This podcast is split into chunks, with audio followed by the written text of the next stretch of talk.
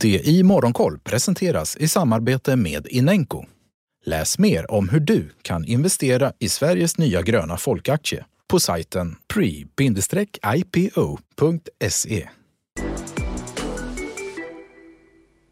God morgon, välkommen till DI Morgonkoll. Blandad utveckling i Asien. Stockholmsbörsen ser ut att öppna svagt ner och det ser ut att bli en försiktig öppning också på Wall Street i eftermiddag.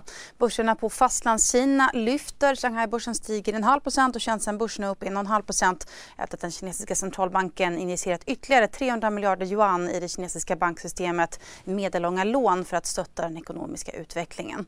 Hongkongbörsen och Tokyobörsen däremot backar drygt en halv procent vardera trots att den japanska Återvände till tillväxt i det fjärde kvartalet och steg med 5,4 i årstakt enligt preliminära siffror. Det var dock något lägre än väntat samtidigt som nya restriktioner och ett ökat antal smittade till följd av omikron fortsätter dämpa utsikterna framöver.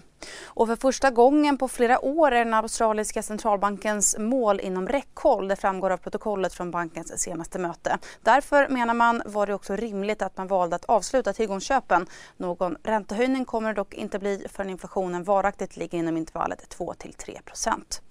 Marknaden håller idag naturligtvis fortsatt ögonen på det upptrappade läget mellan Ukraina och Ryssland samtidigt som vi nås av uppgifter om att Ryssland ställt artilleri i skottläge mot Ukraina och den ukrainske presidenten varnar det ukrainska folket för medieuppgifter om att en invasion kan ske imorgon onsdag så fortsätter de diplomatiska samtalen. Enligt både USAs president Joe Biden och Storbritanniens premiärminister Boris Johnson är det diplomatiska fönstret ännu inte stängt.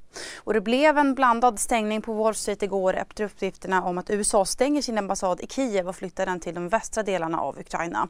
Bredasbefallet var ner en halv procent och tekniska Nasdaq stängde oförändrat. Den amerikanska tioårsräntan steg 6 punkter till 2 procent men har sedan dess fallit tillbaka 2 punkter och står nu i 1,98. Även oljepriset har fallit tillbaka något efter att det handlats för nästan 97 dollar fatet igår.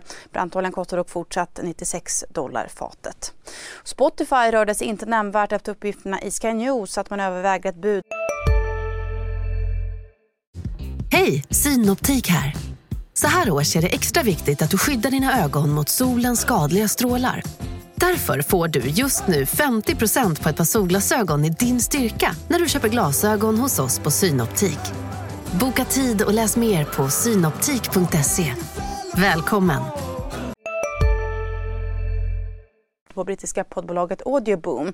Enligt uppgifter till Wall Street Journal lägger också nätverksutrustningsföretaget Cisco ett bud på 20 miljarder dollar på mjukvarubolaget Splunk vilket skulle vara bolagets största företagsförvärv någonsin. Cisco backade 1,5 Splunk rusade drygt 9. Och delstatsåklagaren i Texas lämnade igår också in en integritetsstämningsansökan mot Facebooks moderbolag Meta för att man menar att Facebook samlat in ansiktsigenkänningsdata utan tydliga tillstånd från användare enligt The New York Times. Facebooks aktie backade 1 igår. Och så har eh, finansmannen Warren Buffetts Berkshire Hathaway köpt aktier för runt 1 miljard dollar i Activision Activision Blizzard i det fjärde kvartalet innan Microsoft la sitt jättebud på gamingbolaget. Tesla-grundaren Elon Musk ska också ha donerat 5 miljarder aktier till ospecificerad välgörenhet i november förra året.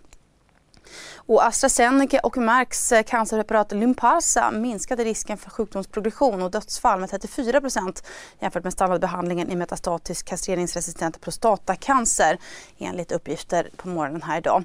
Eniro tidigare la sin rapport till igår kväll. Nettoomsättningen var oförändrad jämfört med i fjol men man gör en förlust på minus 107 miljoner kronor. Resultatet tyngs av en nedskrivning relaterad till goodwill på 104 miljoner. Och friskvårdskedjan Actic som släpper sin rapport senare här idag har beslutat att genomföra en företrädesemission på cirka 52,4 miljoner kronor för att finansiera och investera i tillväxt och stärka bolagets balansräkning. Dessutom så inleder man en process för att införa en ny organisation vilket syfte är att öka fokus på drift och lokala marknadsförutsättningar. Och så har det köpts aktier i plastkoncernen Nolato så har bolagets fjärde största ägare Lovisa Hamrin köpt aktier för 46 miljoner kronor. I Lifco så har vd Peter Valdemarsson köpt 15 000 aktier för drygt 3 miljoner kronor. Samtidigt har David Michelis som är chef för råvaruhandel och marknadsföring i Lundin Energy sålt aktier för ungefär 1 miljon kronor.